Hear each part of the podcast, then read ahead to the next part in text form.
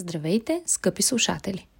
Аз съм Петя и днес имам удоволствието да ви представя още една вдъхновяваща среща от поредицата Envision, създадена от Уимета и Force School специално за вас. Всяка среща цели да ви предостави кариерни насоки от първо лице. Всеки наш гост е тук за вас, за да ви разкаже повече за избраната професия и да ви помогне да направите правилен избор – Гост на днешния подкаст епизод е Нанси Дахабре. Тя е успешен адвокат в сферата на гражданското право. Избрал да защитава правата на своите клиенти, защото определя това като свое призвание. Наред с работата в съдебните зали из цялата страна, тя основава подкаста Теми да слуша, чрез който цели да обогати правната култура на нашето общество – защо тя избира точно тази професия? Какви са стъпките за успешното реализиране в сферата на гражданското право и още полезна информация можете да чуете от самата нея. Приятно слушане!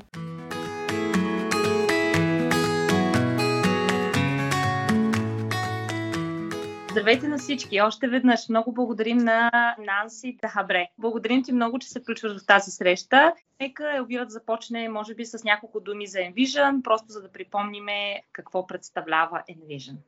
Накратко, Envision има за цел да даде възможност на младите хора да се срещнат с различни специалисти от множество кариерни сфери, така че те да получат допълнителен поглед върху това как да се развият в тази кариерна сфера, какви са стъпките, какво е нужно да направят, а пък ако все още не са разбрали какво искат да правят, просто да придобият представа дали тази специалност е за тях или не. И за целта проекта стартира с WeMeter и School, но пък можем да кажем с голямо удоволствие, че Модерна мисъл подкастът се присъединяват към нашата инициатива с цел също да помагат на младите хора да достигат до повече гледни точки, до повече информация относно това как да се развият и друго важно, което да споделя, целта на тези срещи е да протекат под формата на дискусия, т.е. вие имате възможността да вдигнете ръка и да зададете въпроса си директно към Нанси, за да може тя да ви отговори. Възползвайте се от тази възможност, няма от какво да се притеснявате.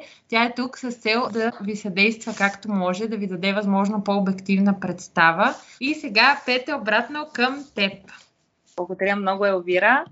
И така, тя е адвокат по професия, практикуващ в сферата на гражданското право. Завършва юридическото си образование в Русе, като по време на следването си съчетава ученето с практика. Сътрудник е в адвокатско дружество, стажант в Кръжен съд Русе, участва в различни студентски инициативи и научни конференции. Надгражда знанията си в университети в Австрия и Харвард. Днес тя представлява клиенти в съдебни зали из цялата страна. През 2020 година тя получава номинация за националните награди за правосъдие за наградата Млад юрист на годината. Старае се да обогатява юридическите си знания чрез участието си в правни курсове и семинари. Работя неуморно и всеотдайно в защита на своите клиенти, защото намирам това за свое призвание. С присъщата амбиция на млад професионалист и чувството би за дълг приемам всяка възможност да бъда полезна. Вярвам, че истината е въпрос на гледна точка, а за мен само една гледна точка има значение тази на клиента, казва тя. С голямо удоволствие ви представям Нанси Дхабре. Благодаря за поканата. Много хубава инициатива имате. Хубава цел сте си поставили и ви пожелавам да имате все така силна мотивация да работите за нея. Аз много добре знам доброволческият труд колко много изисква, но затова ви пожелавам мотивация, защото това е движещата сила и ако я имате, ще продължавате и ще си постигате целите. Много благодарим. Много благодарим наистина. Можем да започнем с въпроса защо правото? Какво те насочи към правото? Аз смятам, че имам късмета да съм се ориентирала в това, като каква искам да се реализирам на много ранна възраст. И това всъщност е причината да не мога да си спомня точно какво ме е мотивирало да се насоча към тази професия, но се чувствам късметлика, защото виждам, че има т.е. преобладаващия брой от хората не работят това, което са завършили. А, това нали, до някъде е плюс, до някъде е минус. Приема се като загуба на време, че си учил 4-5 години нещо, пък после не го работиш и така нататък. И за това се чувствам късметлика, че много отрано съм се ориентирала. Какво ме е насочило към правото? най-ранните ми спомени, нали, не, не говоря за съвсем невръста възраст, но може би около 7-8 клас, когато сме започнали да се ориентираме на кои предмети в училище да наблягаме. Още от тогава се спомням, че, че бях ориентирана, защото ние имахме допълнителни избираеми дисциплини, свързани с право. Спомням се, че аз бях записала хуманитарно право и там съм сигурна, че по това време вече съм се била ориентирала. Гледах да наблягам на български язик, литература, история и така нататък.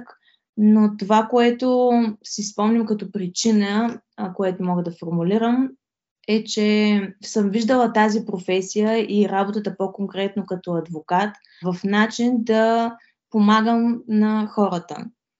Да защитавам по някакъв начин техните интереси, в смисъл такъв, аз тогава не съм разбирала точно по какъв начин се защитават интересите им, но съм виждала фигурата на адвокат като фигура на защитник. Разбира се, тогава представите ми са били формирани от филмите, което с радост ще разбия клишета, свързани с това, защото мен са ме заблудили и съм сигурна, че заблуждават и други ученици. Но поне ми е изградило представа, че това е ролята на адвоката и на защитник. Така че считам, че това ме е насочило към тази професия. Искала съм по някакъв начин да помагам на хората, които не могат сами да си помогнат. Трябва им някакъв вид помощ. Аз точно да им помагам в тази сфера, свързана с правата им, защита на правата им. Какво според тебе трябва да знае всеки един ученик, насочил се към тази професия? Формалните стъпки са да завърши висше образование по специалност право, след това се държи изпит за правоспособност. Той се предхожда от един 6-месечен стаж като следва се има предвид, че тези неща се изменят с годините. Стажа, който аз съм карала и изпита, който карах, в момента е съвсем различен формат, но все пак има такъв изпит за придобиване на юридическа правоспособност. Тоест, той е необходим, за да се работи в която и да е юридическа сфера, било то юрисконсулт или после магистратски изпити, адвокатската професия. И вече като се вземе тази правоспособност, в зависимост от това към коя професия е ориентиран съответния човек, той вече ще е завършил студент, трябва да покрие съответните изисквания. Конкретно за адвокат, това е да се издържи изпит за адвокатска правоспособност към съответната колегия. В областните градове има колегии на адвокатите и се държи изпит. Организира се от Висшия адвокатски съвет. След успешно полагане на този изпит, вече може да се впише като адвокат в избраната колегия тези, които не полагат изпит, като изключение, ако има 5 години юридически стаж, т.е. е работил в друга сфера като юрист, повече от 5 години може направо да се впише като адвокат или ако е изкарал степен доктор по право, също може направо да се впише като адвокат. Това са трите начина. Най-масовия е с полагането на адвокатски изпит. Защото и след това вече си е правоспособен адвокат, като вече има други формалности, които в началото, докато няма още придобит две години стаж, се водиш младши адвокат, след това пълноправен адвокат. Благодарим ти за информацията, Нанси. По време на своето обучение, какво биха могли учениците да направят, за да обогатят чисто практически знанията си? Трябва сами да търсят тази възможност, защото масово в университетите не се предлага. Набляга се предимно на теорията, което е суха материя, учи се изпит за изпит, разпокъсано, не се придобива една цялостна картинка, не всички се ориентират по време на следването в коя конкретно професия искат да се реализират, защото се учат всички сфери на правото. И това, което мога да кажа като съвет, аз съм го правила, на мене ми е помогнало сама да търся възможности за стажове, за такива програми има организирани и от Министерство на образованието. Самите адвокатски кантори взимат за стъжанти студенти. А, понякога тези стажове дори са платени, когато са за летния период, във време, което е съобразено с учебните занятия. Но трябва сами да търсят такива възможности. Те ги има, ще са много полезни, никой няма да им каже за тях.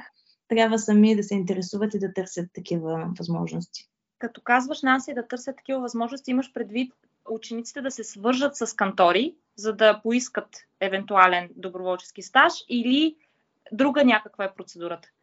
Това е един вариант. Могат директно да бъдат така проактивни и сами да се свързват с канторите. Друг начин е канторите пускат обяви в сайтовете за работа за стъжанти, могат да разглеждат постоянно там дали има нови такива Министерството се явява посредник чрез стъжански програми, които организира. Посредник между канторите и студентите.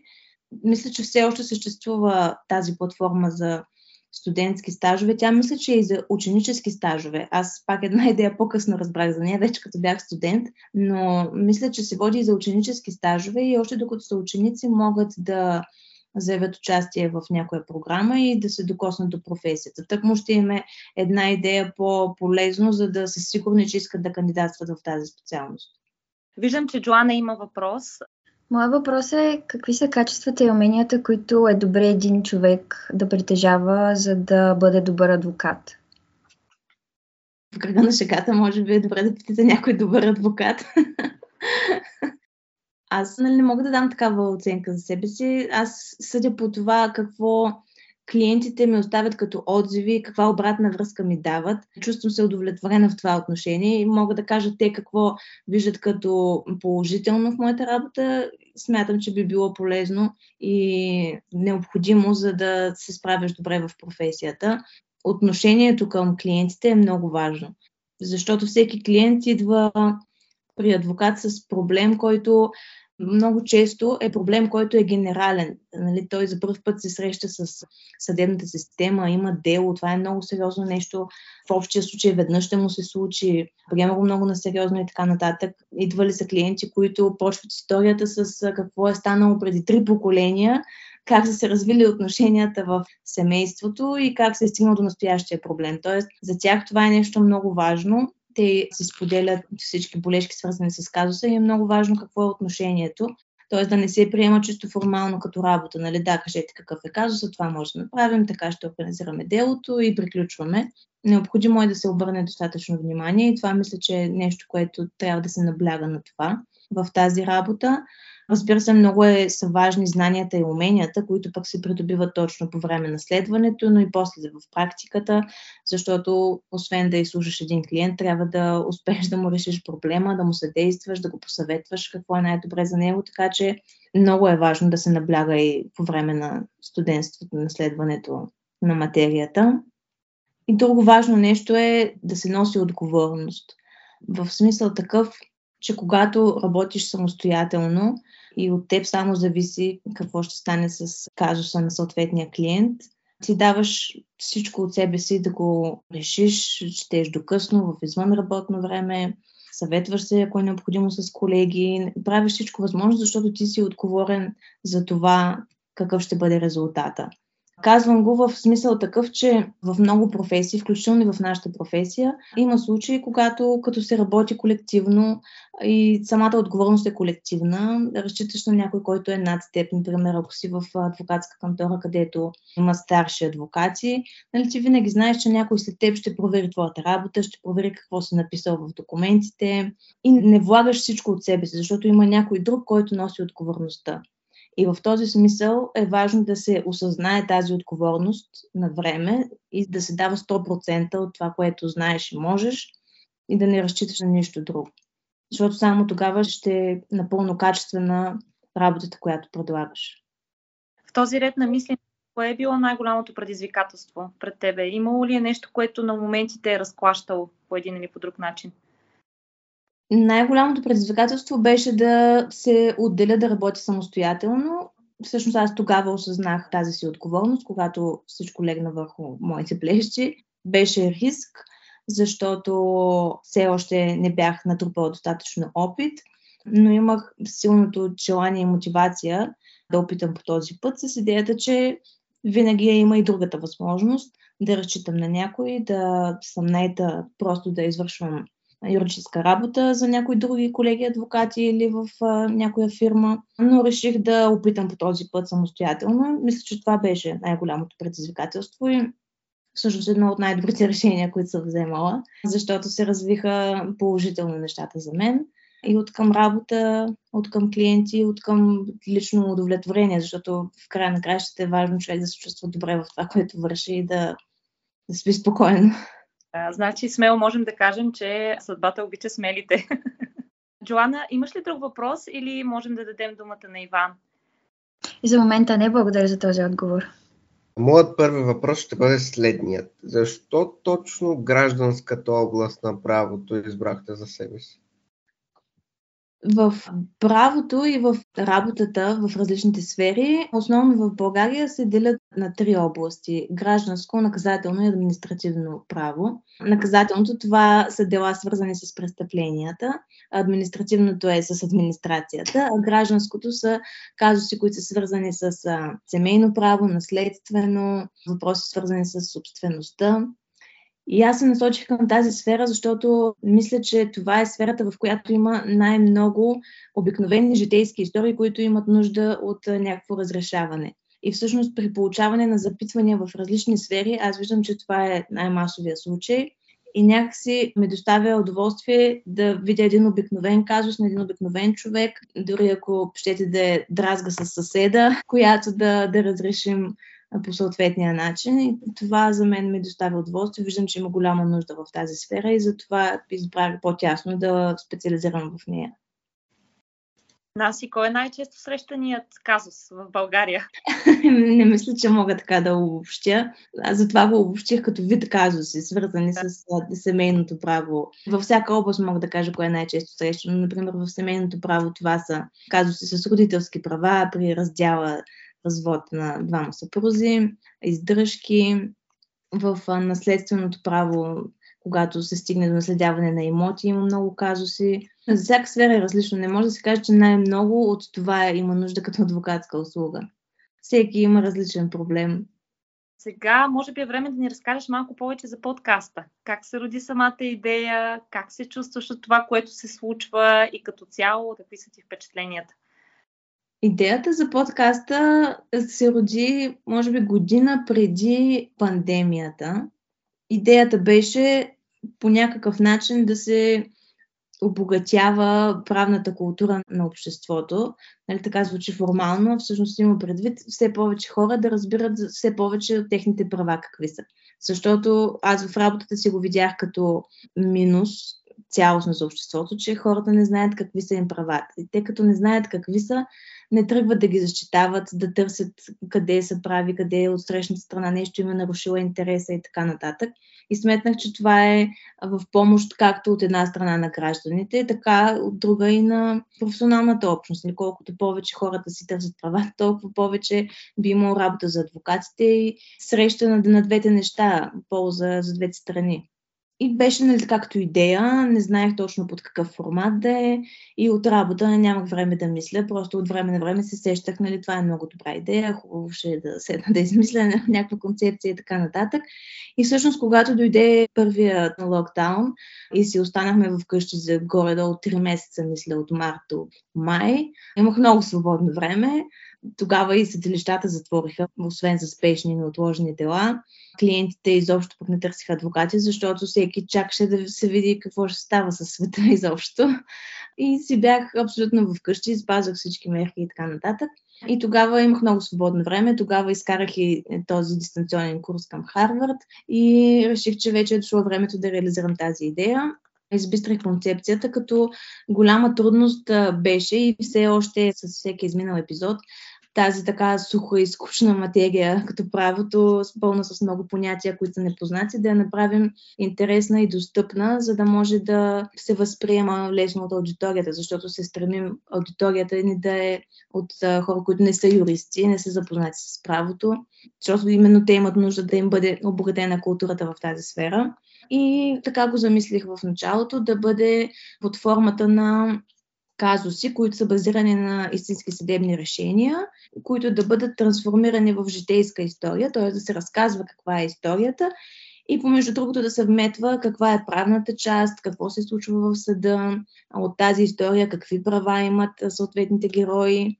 И се възприе доста добре като идея. В последствие започнахме да каним гости, които има какво да споделят в тази сфера, да разкажат за техния опит, да представят някоя книга, в зависимост от това кой е госта и така нататък. Разширих екипа, защото в началото бяхме трима.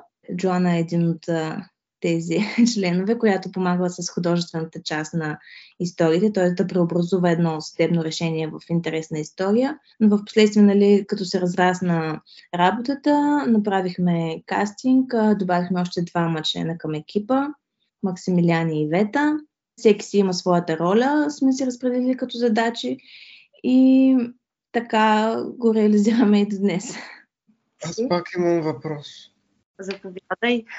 Този път е малко по в сферата и моя въпрос е има ли някакъв точен метод на решаване на казус от страна на адвокат, това какво да прави, как да го направи, по какъв метод или за всеки е различно, всеки по някакъв собствен начин го прави? Няма такъв метод, защото не е вид точна наука, няма формули. За всеки казус е различно. Като метод мога да обобщя, че просто трябва да се вземат предвид всички факти, обстоятелства по казуса, доказателства, всичко, което е необходимо, за да може да има най-много шансове в съдебната зала, защото в крайна сметка не се използва думата решение, а решението е работа на съдията. И всъщност когато клиентите отиват при адвокатите, може и много често се случва да попитат какви са шансовете и така нататък. Но това не е нещо, което изцяло зависи от адвоката. От него зависи да се свърши добре работата по подготовката на казуса, необходимите документи, представенето в съда и така нататък. И в крайна сметка от другата страна се прави същото с другия адвокат, другия клиент. И съдията има по-тежката задача да вземе решение кой е прав в съответния казус. Някой друг би ли искал да се включи с въпрос? Аз може ли да задам един въпрос и аз да попитам? Понеже в началото спомена, че имала си тази идея за филмите и как правото е доста сходно с това, което се репрезентира в филмите. Кои са някои от митовете, които осъзна всъщност, че няма нищо общо в реалността, след като започна да го учиш и да го работиш? Ами, може би най-интересното е свързано с съдебните заседатели, защото филмите, които гледаме най-често са американски. Там тяхната система има съдебни заседатели, които всъщност решават дали е виновен или не е съответния подсъдим. А, докато в нашата съдебна система съдебни заседатели има само по наказателни дела и то не по всички. И много често те нямат такава решаваща роля, колкото съдията. Т.е. те са малко по-скоро формална им е ролята. Да, запознават се с делото, следят го от началото до края, казват какво им е мнението, но е далеч от представата, която е има за работата на съдебните заседатели от филмите. Много често друго, което на мен ми беше голяма изненада, когато влязох действително в съдебна зала, още като студентка и като имахме стажове, е, че има дела, по които в залата е само съдията, няма ги страните, няма ги дори адвокатите, защото са пуснали писмена молба, какво е тяхното становище, по някои дела има такава възможност и действително делото се разиграва само с съдията, който казва какво е подал като искане едната страна, другата страна и обявява, че ще се произнесе с неговия акт в съответния срок и всъщност е далеч по-скучно от представата, която има за делата в филмите.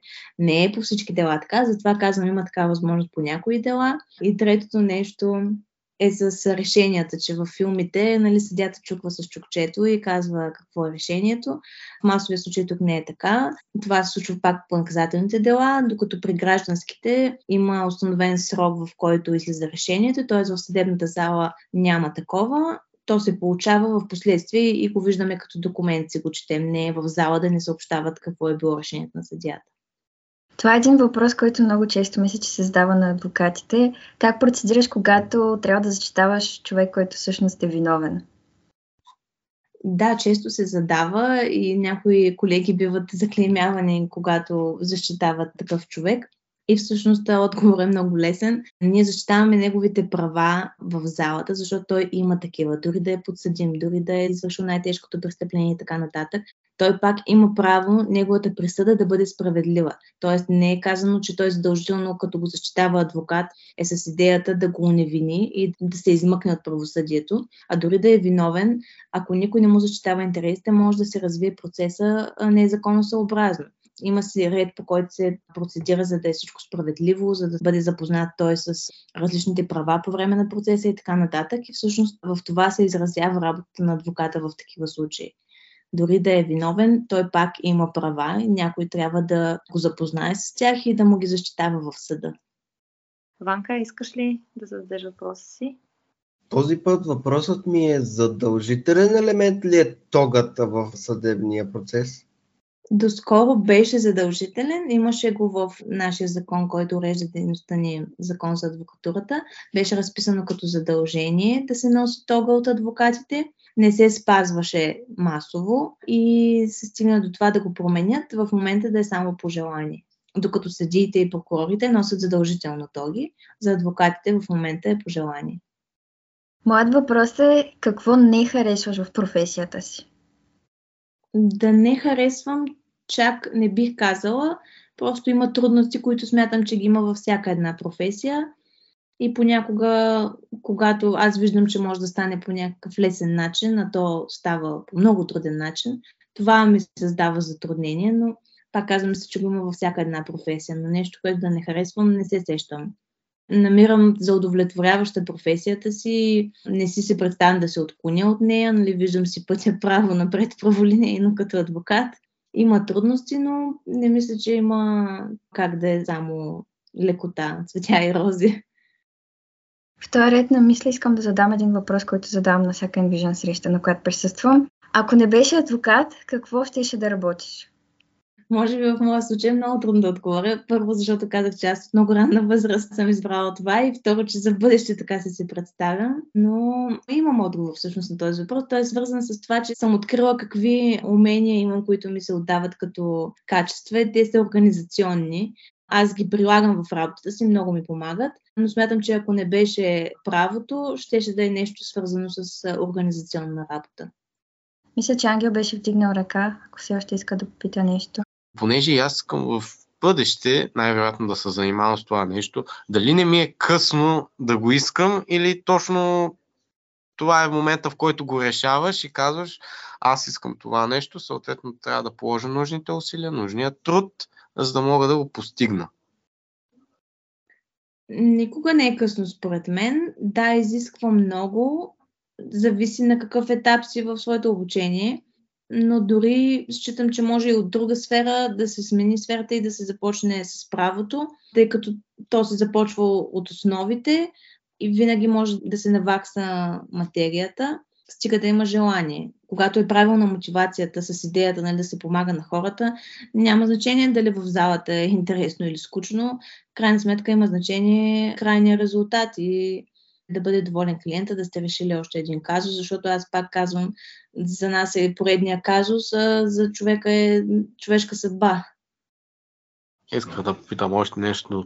Дали това, дали ще си има много моделни изрази, stoneface, дали ще блафираш по дадена тема в дадения казус, който е поставен нали, от даден човек. Това играе, според мен, голяма роля. Дали ще действаш хладнокръвно или пък ще играеш един вид.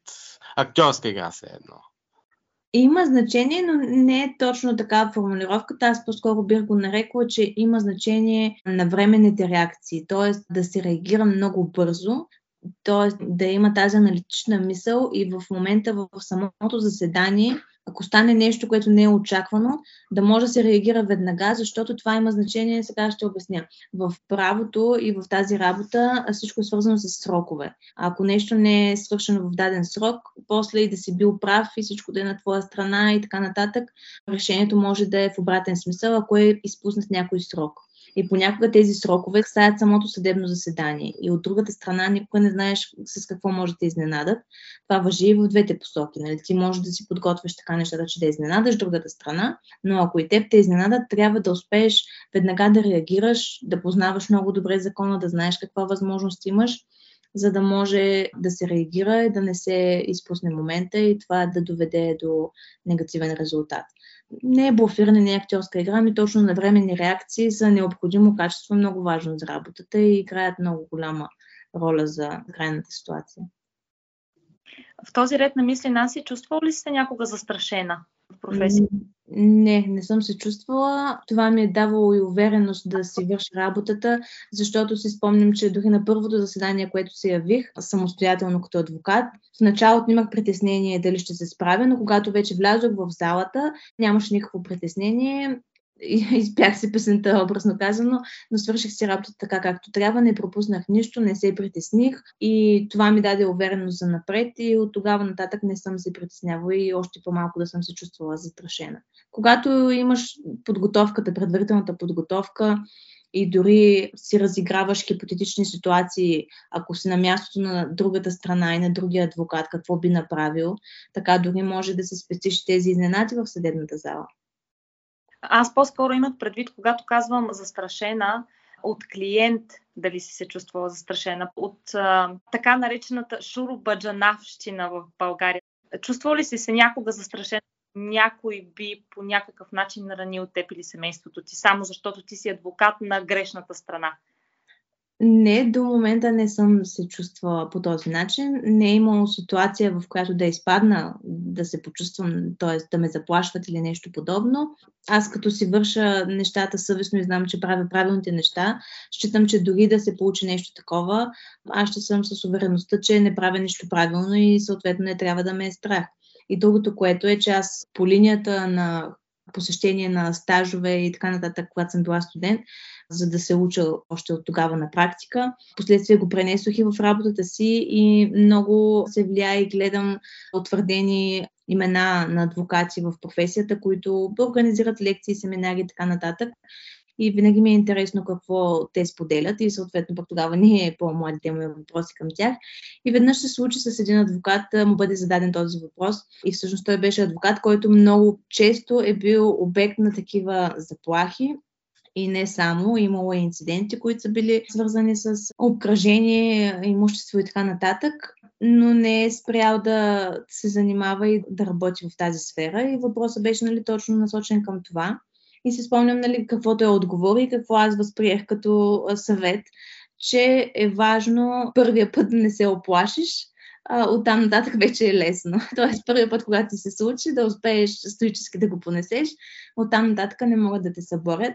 А и в крайна сметка, идеята на такива неща, считам, че е точно психологическия момент. Дали ти ще се оплашиш, отдръпнеш, ще изоставиш клиента, а не действително да ти навредят.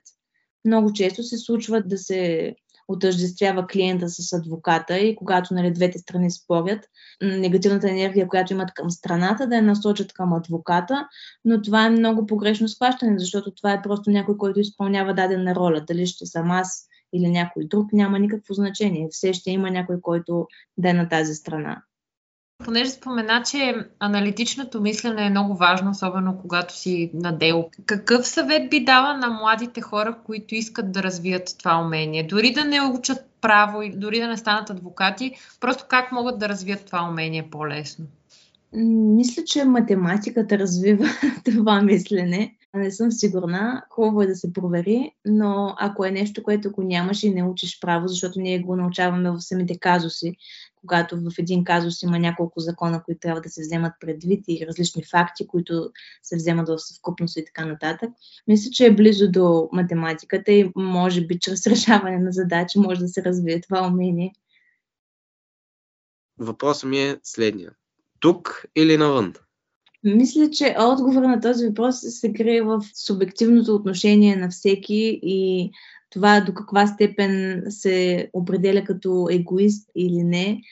Тук няма значение от специалността, а има значение дали си гледаш собствения интерес или искаш по някакъв начин да допренесеш и за чуждия интерес. И, нали, разбира се, в първия случай ако гониш само своя интерес и не си склонен да се бориш тук с трудности, да налагаш промени и така нататък, твоя път е в чужбина. Ако пък обратно не те притесняват тези неща и искаш да помагаш по някакъв начин на обществото, считам за поредно да останеш в България. Зависи много от това каква личност е съответният човек и какви качества има психологически, какви намерения има за бъдеще. Има хора, които им е трудно да се отделят това също би повлияло. Така че зависи от много фактори и на този въпрос всеки сам трябва да си отговори в зависимост от това вътрешно как се чувства. А ти самата, Нанси, как би отговорила? Ами, аз съм избрала да се развивам и да допринасям в България. Бих отговорила, че следва тук да си останем. Плюс това, считам, че даже в някаква степен не трябва да се задава този въпрос в България или в чужбина, трябва да е предопределено. Ние сме родени тук, тук трябва да се стоим да си развиваме нашето общество. Нали, като даваш много избор на някой, той почва да се обърква, това въжи за каквото и да е. Дори да му дадеш едно меню в ресторанта, колкото по-голямо е менюто, толкова по-трудно избира какво да вечеря. Така че, изобщо защо трябва да стои на маса този въпрос тук или в чужбина. Така почва да се замислят и ученици и студенти. Ами аз дали да не отида в чужбина, да избягам и така нататък. Просто може би трябва да има една тенденция към това да се насочва всичко към България и така като не стои като въпрос, може би повече хора ще остават в България.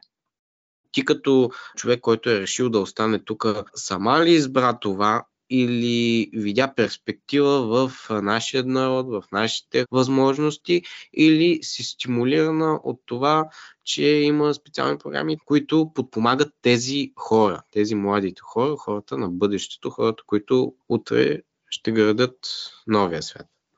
За мен беше изцяло вътрешна мотивация и нагласа какво аз искам, защото съм вярвала тогава към момента, нали, когато се ориентираш 11-12 клас, къде да учиш, какво да учиш и така нататък. Бях абсолютно наясно, че ако тръгна по този път, това означава реализация в България, но с идеята, че аз така искам да бъде, защото не смятам, че трябва да се разчита на това или да се търси помощ и подкрепа от държавата или съответно как ни мотивира или как ни пречи. Не, не съм мислила никога в тази насока търсила съм винаги лична мотивация и желание какво аз искам как да бъде.